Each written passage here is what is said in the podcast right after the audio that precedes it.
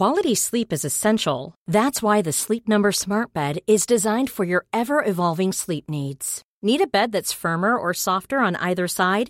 Helps you sleep at a comfortable temperature? Sleep Number Smart Beds let you individualize your comfort so you sleep better together. JD Power ranks Sleep Number number 1 in customer satisfaction with mattresses purchased in-store. And now save 40% on the Sleep Number limited edition Smart Bed for a limited time. For JD Power 2023 award information, visit jdpower.com/awards. Only at Sleep Number stores or sleepnumber.com. Even when we're on a budget, we still deserve nice things. Quince is a place to scoop up stunning high-end goods for 50 to 80% less than similar brands. They have buttery soft cashmere sweaters starting at $50, luxurious Italian leather bags, and so much more. Plus, Quince only works with factories that use safe, ethical, and responsible manufacturing. Get the high-end goods you'll love without the high price tag with Quince. Go to quince.com/style for free shipping and 365-day returns. Hey guys, before we go any further, remember that this is a listener-supported podcast supported by fans of When Diplomacy Fails, just like you. BFIT is an acronym, and BFIT is really the best way to support this podcast. What does BFIT stand for? Well, B stands for blog, WDF podcast at blogspot.ie, where you can see what's on my mind, as well as donate to the podcast if you feel so financially inclined. E is for email, WDF podcast at hotmail.com. F is for Facebook, where you can like the Facebook page, and join the History Podcasters group, where you'll find history podcasts that you listen to and may not even realize are on Facebook, so go check that out. I is for iTunes, where if you search the podcast in the search bar, you'll find When Diplomacy Fails. Please rate us, please leave a review, so that the iTunes algorithm knows that When Diplomacy Fails is actually pretty damn popular. T is the easiest one of all to do. It stands for tell someone. Tell anyone you know, even if you don't think they'll be interested in history. Spreading the word is the best way to get us out there, so thanks very much. Monetary support, or moral support, is all very much appreciated, so thanks very much, guys. Also, thanks a million to Chris for his donation. Now please relax and enjoy the show.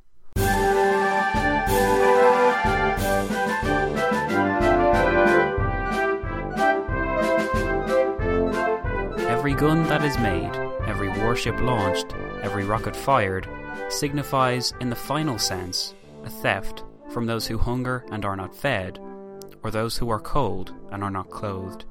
Dwight D. Eisenhower. Hello and welcome to the When Diplomacy Fails special on World War I, episode 20.2, 1896 to 1905. We have a lot of stuff to get through today, so I figure we just jump right in there and do it. I will now take you to the year 1896. Britain in the late 1890s was engaged in a ferocious war in South Africa with the Boers. Italy was engaged in a disastrous war in Ethiopia. America would go on to fight Spain in 1898. Everyone was keeping a close eye on China. All in all, the last years of the 19th century did not go quietly, and the policies of those European states often overlapped depending on what they were doing and where. Africa, the Middle East, and Asia were perhaps the most obvious spheres of influence being fought over by Europe. Britain had sizable interests in all theatres, but it was Africa, particularly South Africa, which concerned her the most at this specific time. It interests me how Germany changed so much over the last few years. When we left Germany in the last episode, she was perhaps the most uncertain of all the European powers. Would she make a deal with Britain, or would Britain somehow patch up its relationship with Russia and France? Would Germany reconcile herself with Russia if France was somehow removed from the equation? Would Italy or Austria remain as secure in their alliance as they had been, or would they fall out? From such fallout, what if Italy was to treat with Britain? Would Germany abandon Austria for such a potential three way alliance? Would Germany look outside of her immediate European sphere for allies? What was Germany's next course of action going to be? That's why I find it hard to explain the apparent antagonism on the part of the Kaiser when he sent the Kruger telegram, now infamous, to the President of the Republic Britain had just failed to covertly extinguish. After wishing to treat with Britain since his inception as Emperor, why was the Kaiser so willing to poke Britain with a stick? The real reason, which we'll see more examples of later, is that the Kaiser still wanted the same things, i.e., an understanding with Britain, but through the advice of his closest advisers and a certain naval officer, he had decided to change the way in which he tried to acquire that friendship. William Carr, in his book A History of Germany, 1815 to 1990, explains how this shift in German foreign policy, from delicately tiptoeing to stamping on Britain's toes, manifested itself. Quote, what gave offence was not so much the objective as Germany's form of diplomacy. German intervention in South Africa is a great example of this. Britain's quarrel with the Boer republics was reaching a climax at the close of the century. For Britain, vital strategic interests were at stake. As long as the Boer republics remained independent, Britain could not unite the Cape Colony with Rhodesia and so consolidate its position in South Africa. In December 1895, Jameson invaded the Transvaal with 800 men in an attempt to seize Johannesburg and overthrow the Republic with the aid of the Uitlanders, as the non Boer settlers were called. The raid was a miserable failure, quickly repudiated by the British government. The German Emperor was highly incensed by the Jameson raid and insisted on immediate action. He talked wildly of declaring a protectorate over the Transvaal and sending troops to the Republic. His advisers persuaded him to settle for what they thought was a less harmful gesture of protest in the shape of a congratulatory telegram to Paul Kruger, President of the Transvaal Republic. Anxiety about German investment in the Transvaal and concern for 15,000 Germans working in the gold mines were subordinate considerations in the Emperor's mind. He was resentful of British success and determined to teach her a sharp lesson which would make her see that Germany had as much right as Britain to be in Africa. In a muddled fashion, he and his advisers hoped that by bringing pressure to bear on Britain at a weak and vulnerable point, they could force her to come to terms with the Triple Alliance. The Kruger telegram was a message sent by a Kaiser who was jealous of British gains and wanted to try a new strategy with Britain. The Kaiser believed he was showing Britain that Germany was willing to take its rightful place in world affairs. German nationalists, who would grow in number over the next few years, were pleased with a German policy that wasn't afraid to pursue its own ends for its own reasons. Britain would bow to pressure and accept that she is lucky to have Germany as a friend. She will thank us for interfering here, because we were merely exercising our right to do so. But the telegram was a diplomatic failure. It was dismissed in Britain, much to the surprise of the Kaiser, as an unwelcome and antagonistic piece of writing from a previously friendly country and relation to the Queen. To Britain, such a change on the part of Germany from vague ally to vague threats did not constitute a coherent German policy. They didn't understand it. The event cast a shadow over the Anglo German friendship for the first time, and was the first real evidence of a meddling Germany that Britain had. It did not like what it saw. But Anglo German relations went from sour to sweet over the coming years, because once Britain finished its business in South Africa, it came to the conclusion that it had few friends in the world, and perhaps the policy of splendid isolation had reached its end. Britain would always need to keep an eye on European dealings to ensure that the balance of power there did not become too unbalanced. But it was Asia which really pushed Britain in the direction of an alliance with Germany. That's right, folks, a little over a decade before the greatest war that the world had ever seen, and Germany was considered Britain's best chance for an ally. The impetus behind this policy, which Wilhelm II would have killed for a decade before, was Russia. Russia had acquired the Chinese port of Port Arthur in March 1898, and this was a step for Russia, which Britain believed could only end in complete Russian domination of the China Sea. Joseph Chamberlain was the colonial secretary who made the next few years of negotiation with Britain seem so urgent.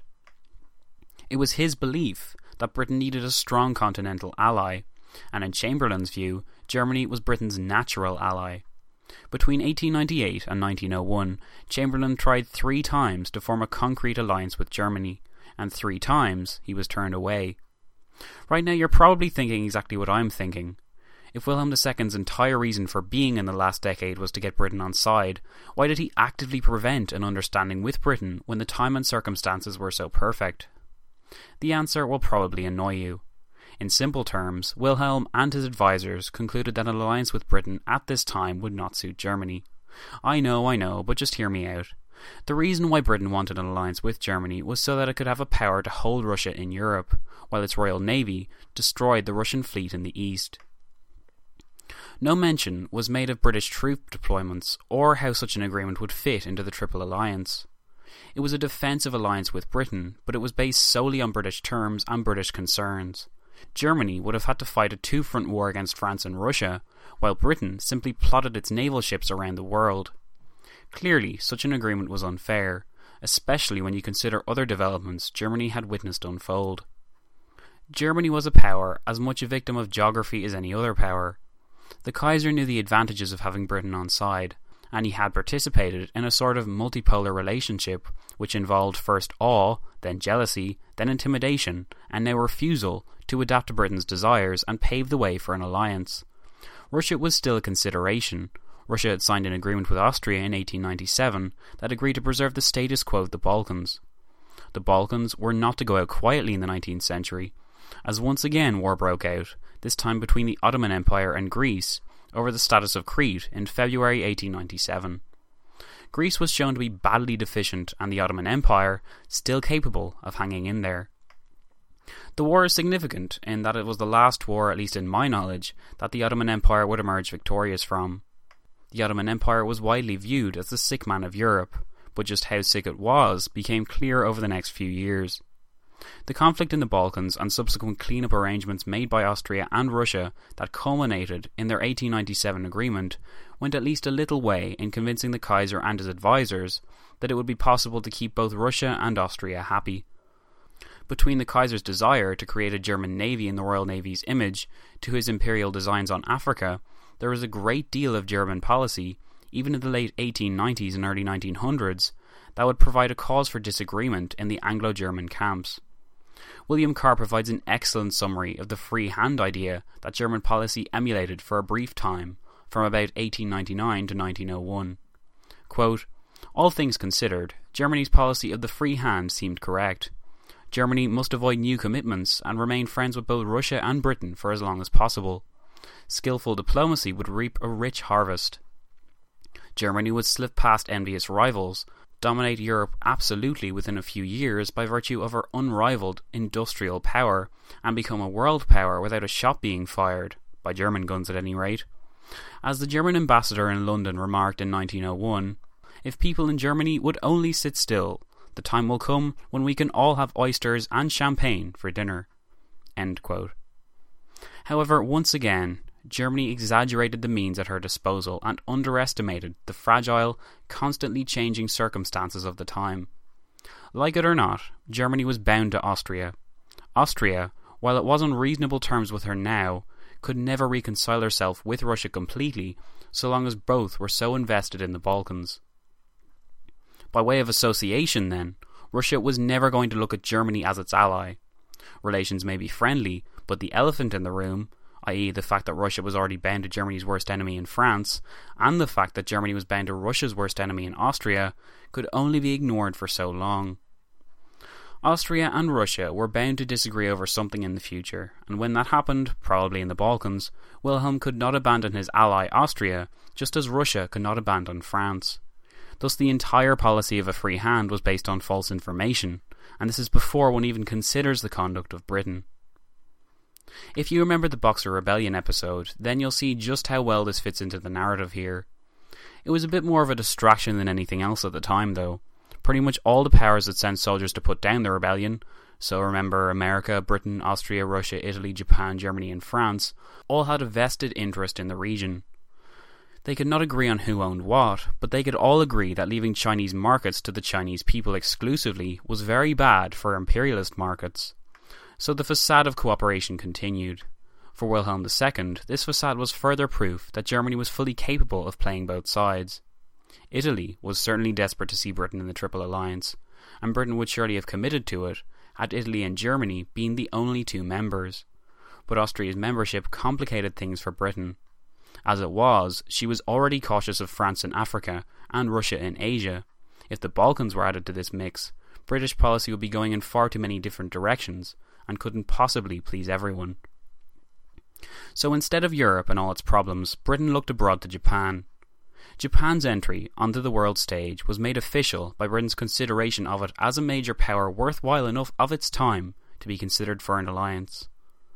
Japanese statesmen had no illusions about the purpose of it. Russia was the alliance's key objective.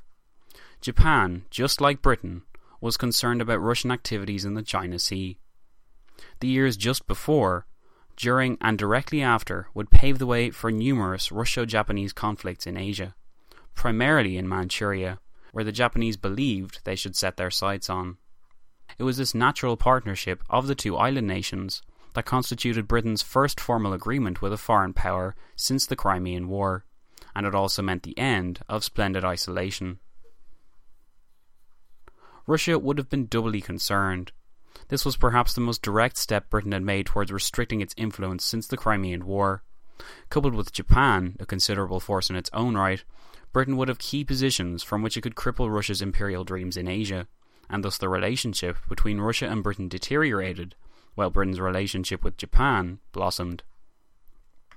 However, the door was by no means closed on a German alliance just because one had been signed with Japan. The alliance was announced to the world on February 3, 1902, having been officially approved by both governments four days before in London. Immediately, this sparked Russian attempts to approach Germany, all the while Britain began to hold out the card of another three way alliance for Germany, in the form of an Anglo Japanese German alliance.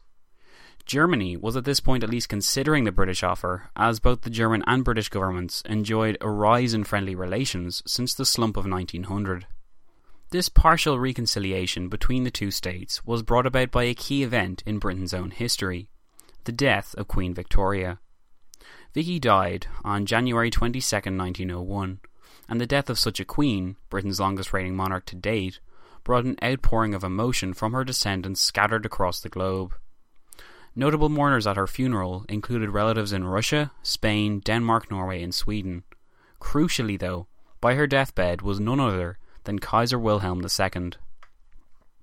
Wilhelm during this time displayed great affection for his grandmother, and upon her passing seemed so genuinely upset that British public opinion seemed to favour the young emperor again. There began to materialise the belief that, upon the fulfilment of British treaties in Japan, that Germany may join the alliance. One thing was for well certain such a three way alliance would prevent Russia from ever moving without double checking first. Austria, whether given British approval or not, would not pass up the chance to wage a war against a vulnerable Russia, especially if its main ally Germany appeared to be leading the crusade. Italy, understanding that Britain was its ally, would feel a greater freedom to act against France, and may have become more aggressive in its colonial policy as a result, perhaps even invading Tunisia. Japan in the Far East would feel confident in their British ally to not fear Russian threats, and combined with British naval power, could easily snub Russia out from the equation. In short, what I'm getting at here is while the romantic idea of an alliance between Britain, Germany, and Japan seemed to possess only three elements, the reality was that such an alliance would cause a chain reaction should war ever emerge from it. What that means is the Anglo German Japanese alliance was even more potent in reality than it looked on paper. Surely, Britain would not pass up the chance to remove Russia from Asia and hopefully neutralise France and Africa at the same time. In actual fact, while the final details were never to be hammered out for this three way alliance, any German, British, or Japanese statesman who wished to pursue it would not have the chance. A war was about to change the very nature of European alliances and cause a series of chain reactions that would change not just the dynamic of the two armed camps, but also the future of the upcoming war. Before we get to the war between Russia and Japan, though, I'd like to examine some other issues and ideas that were floating around Europe at this time. Some of them you know, while others hopefully may surprise you. Remember where we left Admiral von Tirpitz in the last episode? In 1895, Tirpitz had just been promoted to Rear Admiral. He had the ear of the Kaiser with his grand plans for the German Navy, but for the moment he was fighting an uphill battle against his supervisor Hollmann, who argued that Tirpitz's ideas would only bankrupt Germany and send it firmly towards war with Britain. Tirpitz was thus becoming disenchanted with his lack of progress by late 1895, and when he informed the Kaiser of his plans to resign, the Kaiser begged him to stay. Tirpitz was told to send the Kaiser a list of recommendations for the German Navy, revealing how Tirpitz believed the funds and support for such a venture could be acquired from its necessary outlets. Bear in mind, this was all occurring around the time of the Boer War, and the timing for Tirpitz's return of his findings just happened to coincide with the delivery of the Kruger telegram and the mess that went with it. So Hollmann, Tirpitz' superior as naval secretary, was asked by the Kaiser to obtain funds himself directly from the Reichstag. The Kaiser at the time wanted long range cruisers that could protect their interests in the Transvaal, but the approval never came from the Reichstag, and Chancellor Hohenlohe did not approve of the naval increase anyway, so the whole programme stalled. Tirpitz complained about the lack of progress to the Kaiser directly because he knew where Wilhelm's sympathies lay. The best course of action, both concluded, was to remove Hollmann from his position as naval secretary and use Tirpitz as his replacement. Tirpitz was likely overjoyed at this idea, but first both had to delay their course of action due to Hollmann's production of a new naval bill, which would bring three cruisers and a new battleship into the navy. Rather than complicate things, Tirpitz was advised by Wilhelm and Wilhelm's sympathetic advisers to wait until the bill had been passed and the ships built. While the two were waiting on Hollmann's bill, though, Tirpitz was shipped off to serve in the German East Asia Squadron, where he learned first hand the second class nature that the German government viewed its overseas fleet. Additionally, Tirpitz experienced humiliation as the German ships were often forced to wait for the British ships to coal and dock before his vessels were allowed in. To rectify this problem and get a pad of his own, Tirpitz eventually decided on Tsingtao as a port for the German Navy before he was sent back to Germany, after word had reached him via the Kaiser that he had been named as the new State Naval Secretary. Ironically, Hollmann had resigned because the Reichstag had voted that his budget be reduced from 70 million to 58 million marks. Little did the Reichstag know that his successor, Tirpitz, would spend more money on ships than anyone previously believed possible, and that the man who they enabled to replace the sensible, conservative, and traditional Hollmann would alter Germany's course so drastically as to make war with Britain a certainty. Tirpitz went the long way home, through an extended tour of America, arriving in Berlin on June 6, 1897. He was ready to propose his naval theory to the Reichstag, though he remained skeptical that the Reichstag would accept it. Why was Tirpitz so eager to expand the German navy? Why was the Kaiser so eager to facilitate him? I know I said before that the Kaiser desired a navy as a form of a pet project, but why? The very fact that Tirpitz was so obviously going against the grain with his naval theories and plans for a new direction in German naval policy necessitates a proper explanation. The time has come to examine perhaps the most popular and influential book of the day, Alfred Thayer Mahan, and his book The Influence of Sea Power Upon History, 1660 to 1783. The publication and thereafter acceptance of the ideas within his book transformed Mahan overnight from a small time naval officer to a worldwide sensation and foremost theorist on naval ideas. Its influence on the policies of Germany, Britain, and the United States were to become abundantly clear over the coming years, and the Kaiser's fascination with its contents might go some way to explaining the change in German direction. Sadao Asada, in his book From Mahan to Pearl Harbor The Imperial Japanese Navy and the United States, writes of the change in policy the book's ideas influenced. Quote, the book caused a sensation among foreign leaders precisely because it was a timely publication which met their respective political needs.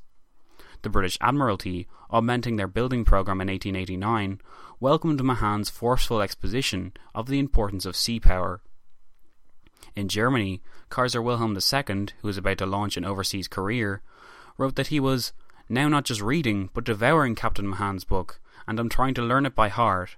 It is a first class book, and classical in all points. Recently lured to the sea, the young Kaiser was determined to lay the foundation for a navy that could challenge British sea supremacy. Japanese leaders responded to Mahan's book with equal alacrity.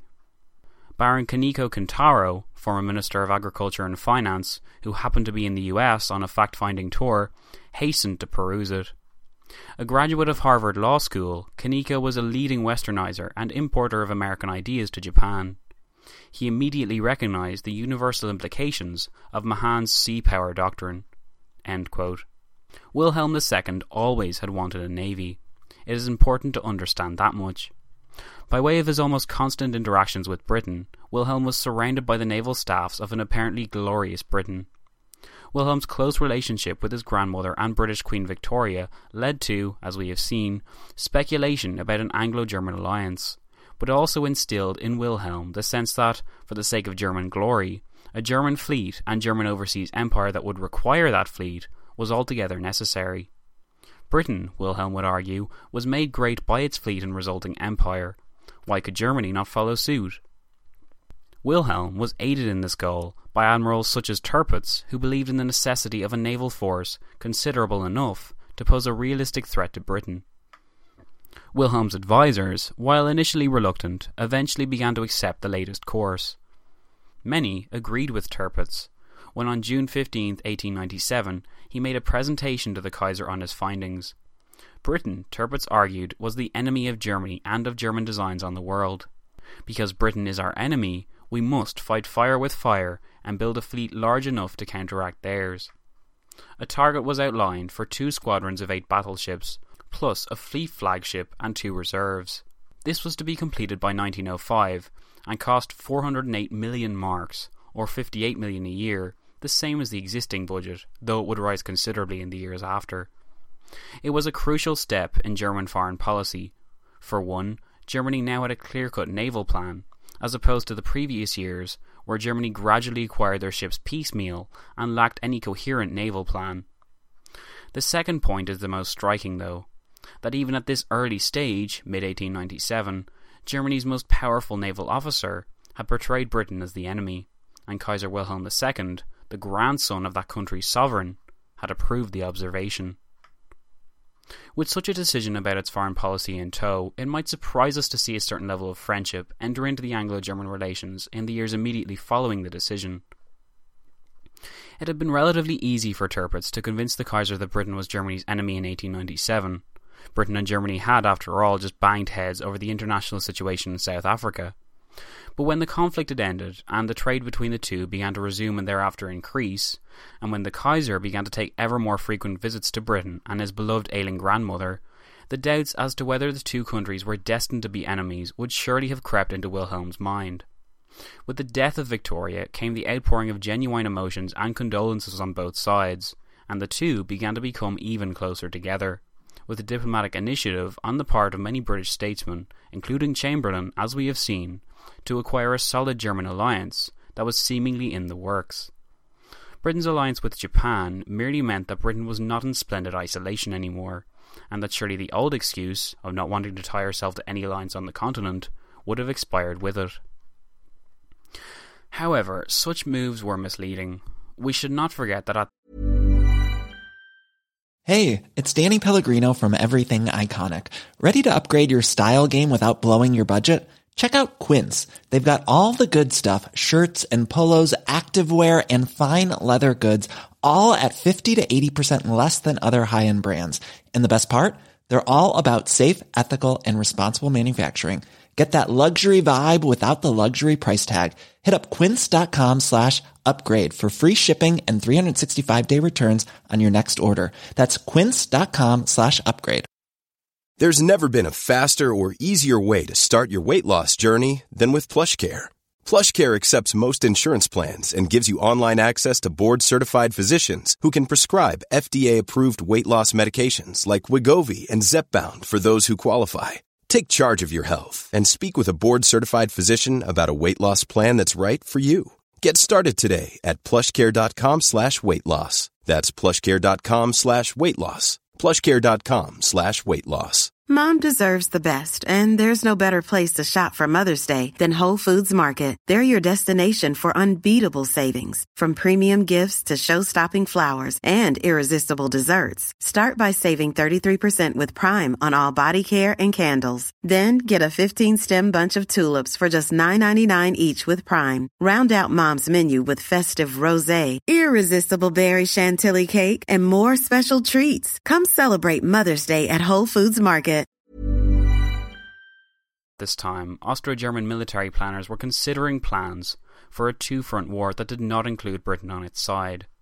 Of these plans, the Schlieffen Plan is perhaps the most famous. Born out of the ideas of Alfred von Schlieffen, the plan was born out of the fear of a two front war and the need for a solution. Schlieffen proposed a heavy turning movement into northern France. That was the earliest element of his plan, but by the time it had been fully developed in 1905, Schlieffen had accounted for the most tedious of practicalities, from the comparative weaknesses of Russia since the late 1890s because of its defeat by Japan, to its slow mobilization speed, while at home, everything from German train times to German soldiers' marching speeds were calculated to develop a picture of a lightning fast war in the West against France, plunging the country into a quick defeat and submission, before then turning the rest of Germany's considerable forces against Russia. The plan relied on a few key eventualities. The major ones included numerical superiority over French forces in the West, the slow mobilization speed of Russia's armies, which would grant German Western operations more time to defeat France, and, crucially, the bulk of Austrian forces aiding the small amount of German forces left behind to defend the Russian front in the early days until France was defeated and the whole of Germany could be turned against her. It was an ambitious plan, and as you'll see in the future, it very nearly succeeded, despite its inaccuracies and restrictive requirements. One of these requirements, that of a slow to mobilize Russia, meant that once Russia began to mobilize her forces in the summer of 1914 before declaring war, Germany was forced to declare war on her or risk compromising the Schlieffen plan altogether. But we'll cross that bridge when we come to it. Tirpitz continued to develop the German navy even while an Anglo German alliance appeared inevitable. The Second German Naval Bill of 1900 was passed on the backdrop of an angry German Reichstag after British ships had stopped and searched three German vessels en route to aiding the South African Boers. Tirpitz had been very busy over the past few years. He created numerous institutions, including the creation of the Joint Committee on Naval Security to discuss, well, naval security, the creation of a Joint Committee on Naval Finance to discuss issues on naval finance, and a countrywide tour where Tirpitz tried to persuade as many influential Germans as possible that Germany required a navy capable of defending itself from attack and as a symbol of its first power status. He then held a conference in which numerous influential intellectuals were allowed to speak on the importance of trade to German interests and the rate at which German naval capabilities had fallen behind the rest of the world, and how critically dangerous that was. All in all, it painted a convincing picture that of a Britain who was hostile to all, and of the overall need for a German fleet strong enough to defend its newly won colonies and defend its coast. Tirpitz actively used paranoia as a tool to create an atmosphere in which Germany was in critical danger. Germany's enemies were exaggerated and reported on in the press as having crucial advantages in naval power over Germany. The examples of great fleets throughout history and their impact on a nation's greatness was emphasized, which created an odd balance between using Britain as an example of a nation made great by sea power while also highlighting it as Germany's major enemy. The Navy League was established where like minded individuals could gather and deliberate on German naval policy.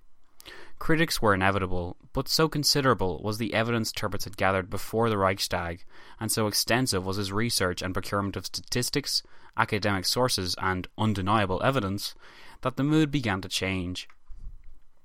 The first bill was passed on the 26th of March 1898 to the ecstatic enthusiasm of Wilhelm II, who had believed public opinion would never allow his dream of a fleet.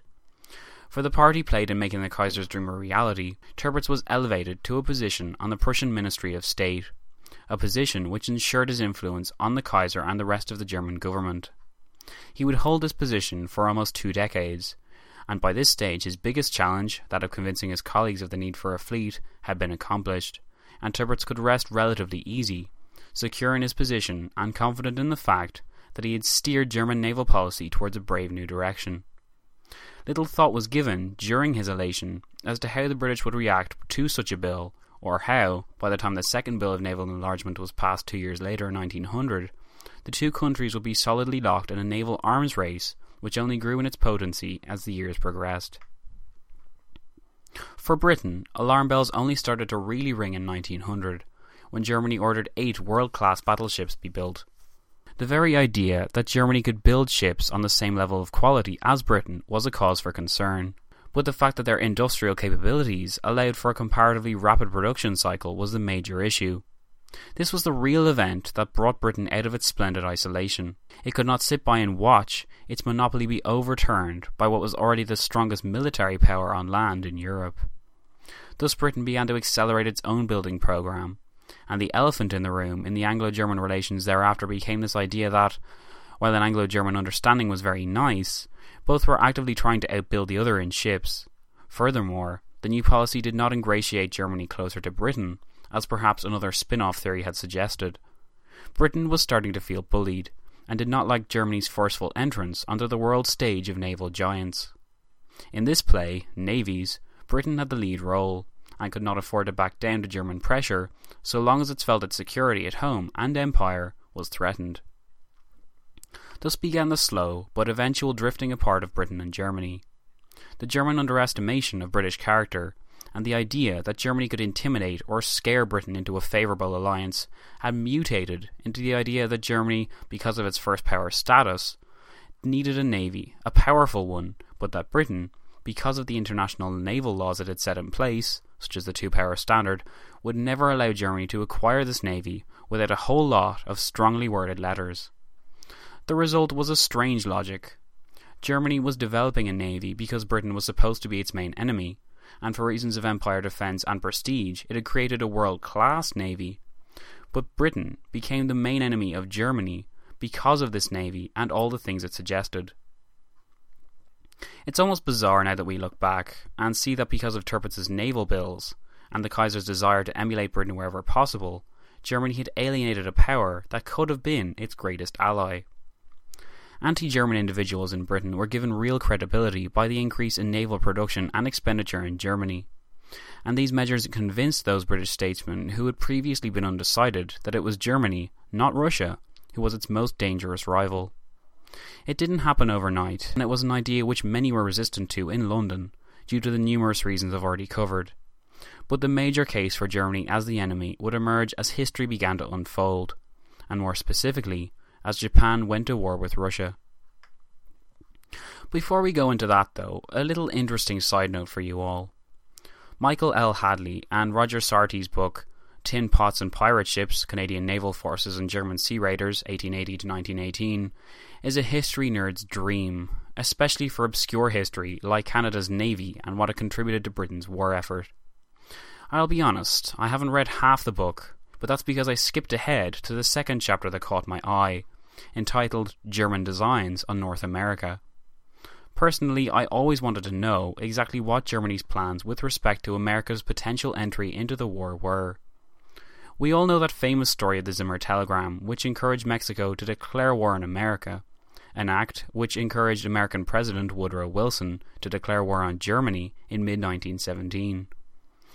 We'll cover the diplomacy coming off that in a future episode in this special, but what I always wanted to know is what Germany planned on doing to stop, or at least delay, the American beast across the Atlantic.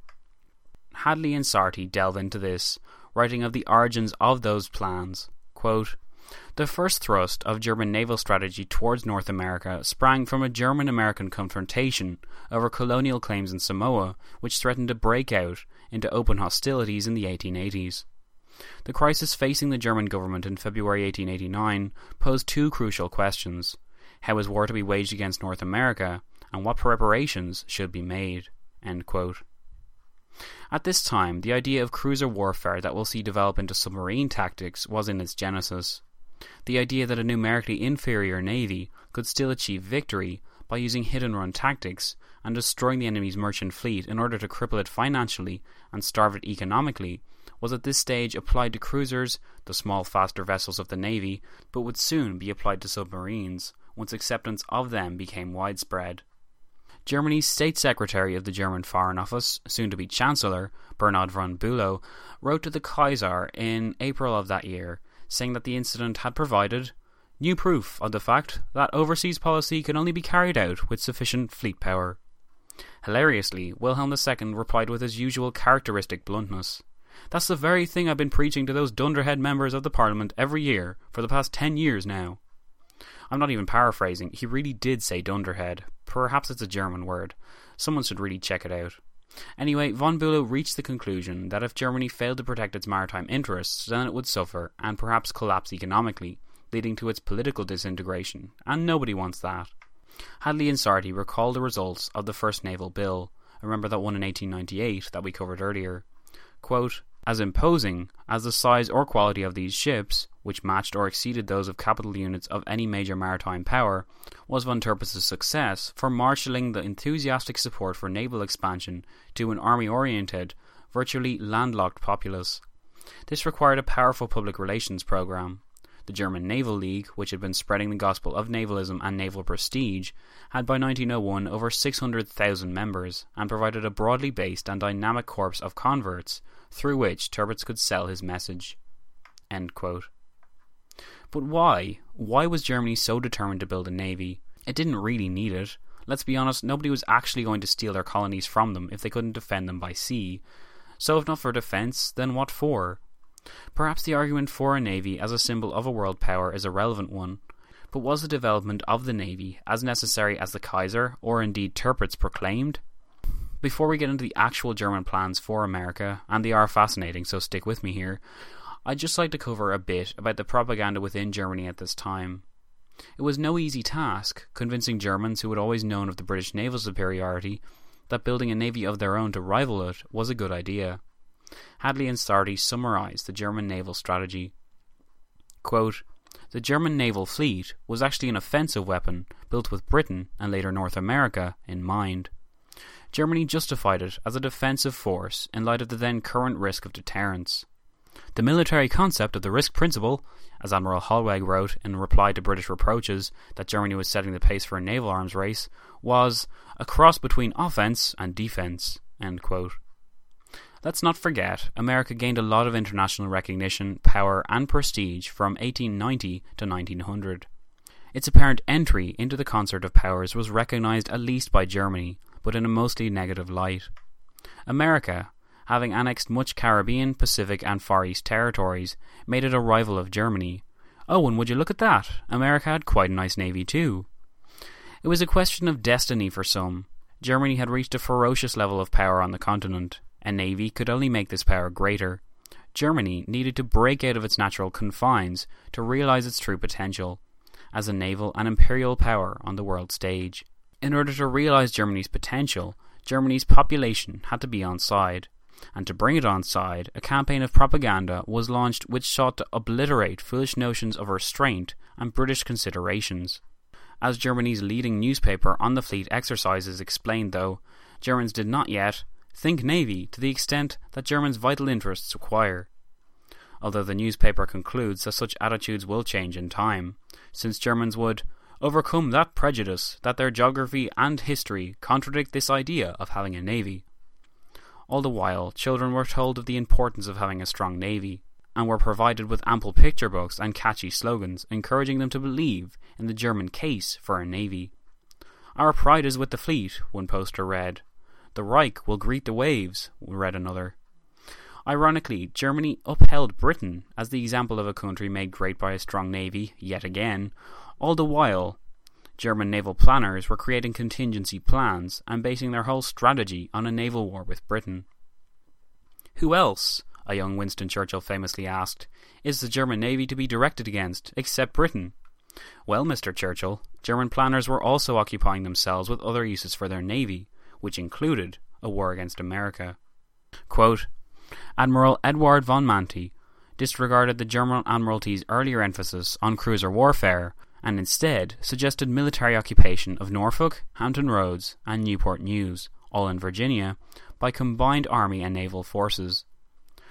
For the primary naval assault, he selected the area between Portland and Norfolk, for what he called the heart of the American country, where America would be stuck at its most sensitive point and forced to accept peace. Subsequent operations could be struck up Chesapeake Bay towards Washington and Baltimore. Von Mantey appended sketches of harbours and estuaries and listed distances to be run, but he virtually neglected the issue of resupplying an assault across 3,000 miles of open sea. Nor was he daunted by the size of the population centres which the German forces of occupation were expected to control. Von Mantey instead pondered out the abject state of the US Navy, with its antiquated technology and its minuscule defense budget. In his mind, democracy itself hampered the development of a strong navy, because, as he put it, every citizen can speak his mind, and if his opinion is rejected, he simply throws care to the winds and makes the loudest noise in the press. Mantey's so called findings were then submitted to the German Admiralty, and the ignorance continued as Hadley and Sarty explains. Quote, Von Mantey's patently impractical scheme of 1898 was assessed by successive senior officers. One reviewer disagreed with Mantey's identification of the main target and instead proposed the Delaware River, from which point New York and Philadelphia could be threatened. For the rest, so he observed, von Mantey ought to have mentioned the US Navy's serious defects. And here the reviewer trotted out the usual litany, i.e., the American service was unprepared and did not have a balanced fleet, and consisted of higgledy-piggledy collection of troops, whose officers were so old that they blocked promotion and forced younger, more promising types either to leave the service or become indifferent. When von Mantey's paper reached the desk of the chief of the German Baltic Naval Station, Admiral Hans von Koester, it received almost entirely favourable marks. Von Koester was a naval officer of considerable influence. He was known in naval circles as the taskmaster of the German fleet, and would press for tactical and technical reform that would bring the German navy to an unprecedented level of combat readiness. Von Koester accepted von Mantey's paper as an industrious piece of work, which in a panoramic way gives a general overview of the coastal conditions of the United States. Significantly, he found it a timely and especially interesting proposal. There is little doubt that some of Germany's most prominent naval officers were contemplating war with the United States. War with Spain gave America a chance to prove just how prepared it was and foreign newspaper reports about the war's various battles provided Germany with far more detail than it ever had. And yet the warning signs were ignored. It would take the First World War itself to convince the author of the plans, Eberhard von Mantey, that Germany's greatest mistake was not just considering a naval war with America, but building a navy at all. He wrote in 1929, 30 years after his plans had first been considered, we, the Navy, the Home Fleet, and the Fleet staff, clung to our home ports and thought continentally. Only when we puffed ourselves up with the theories of Mahan did we act as though we could survey the world. Under scrutiny, however, the fleet was just as continental European as the Army General Staff. We were a Prussian Army Corps planted in floating iron boxes. His conclusions are especially devastating because of their source. Mantey was the author of the German plans against America, and in time he became one of the harshest critics, not just of these plans, but also of the German willingness to accept them and provoke Britain into a naval race which would only increase the worldwide tension. But what was happening in the world in the years 1900 and 1905? France, Britain, Germany, Italy, Austria, Russia, and America all have their own stories to tell. And I apologise if it seems like this episode and much of the last one has felt like World War I through the eyes of Germany. I try to follow the story where the news is, and because of the Anglo German rivalry that will soon become the European staple, heavy coverage of Germany is, I feel, a necessity. But that's not to say other countries don't deserve a mention. Let's start with France. France was a country obviously in a better situation than it had been diplomatically since 1871. But how did it look internally? In 1871, France and Germany had been relatively equal in population, but by 1914 the gap saw Germany contain a population over twice France's size. In terms of production, France was on par with Germany as the Franco Prussian War wound down, but by 1914, France only produced 30% as much iron and 25% as much steel as Germany did. It would have been very easy to discount France as a secondary power, as many observers at the time did, but France's subsequent contribution to the war would prove to be far greater than previously anticipated, by Germany or otherwise, and though the 20th century can be seen as a depressing one for French patriotism, the late pre war years proved that France's position was not as bad as many believed. As James Joll, in his book Origins of the First World War, explains, quote, It is important to recognise that few Frenchmen believe their country finished as a world power in the era before 1914. The French people in general, and Republicans in particular, attributed the defeat in the 1870 war to the corruption and incompetence of Napoleon and his advisers. And James Joll explains the strategy of Bismarck with regards to the huge war indemnity placed upon France in 1871. Quote, Bismarck had hoped that the indemnity would throw the French finances into such disorder as to make their recovery long and hard. The French people, however, unlike the Germans in 1919, chose to regard the payment as a matter of national honour and, against all expectations, paid the indemnity in little over two years, six months ahead of schedule. Nor did this impoverish the nation. Over the next 40 years, the French showed that, in spite of their lagging industrial productivity, they enjoyed sufficient reserves of capital to remain a leading participant in the European economy. Iron and steel did not account for everything, and it was the French ability to use its massive reserves of stored capital to float gigantic loans that was an important step towards the Franco Russian alliance.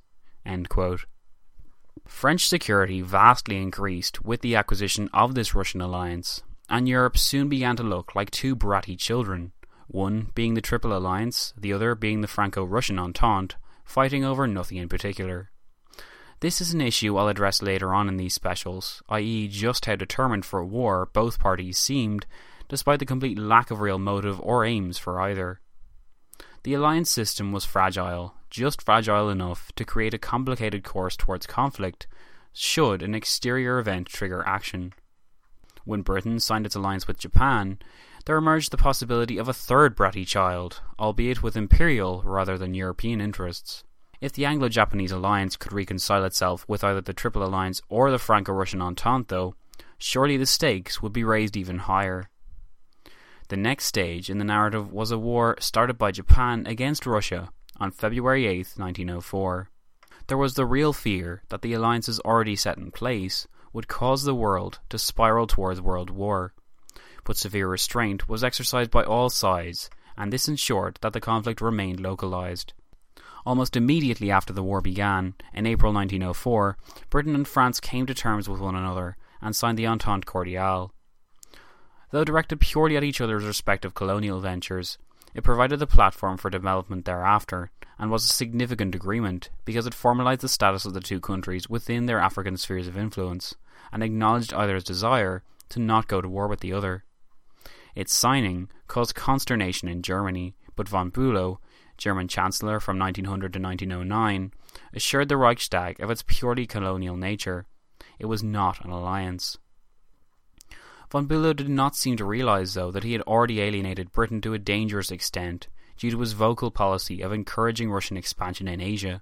Such declarations were one of the primary reasons Britain had ended its attempts to gain a German alliance in 1901 and had moved instead towards Japan, eager to challenge Russia's Asian designs. The war between Japan and Russia raged throughout 1904, and Chancellor von Bülow welcomed its effects with open arms, firmly believing that Britain's commitments to Japan would cause the conflict to escalate. William Carr explains the scene. Quote, it was confidently assumed that the Anglo French Entente would flounder once Britain was dragged into the war by her Japanese ally. In October, when Russian warships passing through the North Sea on their way to the Far East fired in error on British fishing vessels, Germany thought war certain. She attempted to exploit the situation by offering Russia a defensive alliance against Britain. Her calculation was that this would either compel France to come to terms with Germany, and this would loosen the Entente with Britain and bring a continental league into being at last against Britain, or, if France refused, then at least the Franco Russian alliance would be disrupted. But Germany would be unsuccessful in these attempts, and the conclusion of the war while it did strengthen Germany because of its weakening of Russia, also moved France to pursue even harder the possibilities of an alliance with Britain. This was the crucial change in Europe that paved the way for the formation of the two solid armed camps that would wage war against each other for four long years. Britain would sign the Anglo Russian Entente in 1907, but for now Britain and France moved closer than ever before. Both officially recognized Germany as the greatest threat to the European peace, a change on the opinion of Russia on behalf of Britain was brought about by Russia's severe decline in status after its loss to Japan and subsequent revolutions, which saw the Tsar needing to appease the public by promising to create a Duma, or parliament, in which they could acquire representation. Britain and France increased their military cooperation massively in 1907, and the military chiefs of staff from each discussed contingency plans and strategies for a war with Germany. Britain's entry into what would become the Triple Entente was significant for another power too Italy. Italy did not want war with Britain under any circumstances, and it was immediately clear just how much the situation had changed. Before, the Franco Russian alliance could not realistically defeat the combined forces of the Triple Alliance. But if Britain's power was thrown in on the side of Russia and France, and if Italy's was removed from the Triple Alliance, then the balance of power would surely be in Britain's favour. This was a fact that Germany responded to largely by increasing its militaristic capabilities, its navy to combat Britain, and its land forces to combat France and Russia. The next episode will cover the nature of these arrangements and how the tension developed significantly enough to leave no doubt in anyone's mind as to the certainty of a future world war. And that, folks, is the end of the episode. This episode has covered the years 1896 to 1905, and next time we'll be looking at the years 1906 to 1914 and explain to you the very real volatility between the European powers that seemed to almost necessitate a war, while Europe approached the last year of peace. I hope you've enjoyed this episode and that you'll join me next time as we continue to direct the narrative over the next eight years. My name is Zach, and you've been listening to When Diplomacy Fails. Thanks.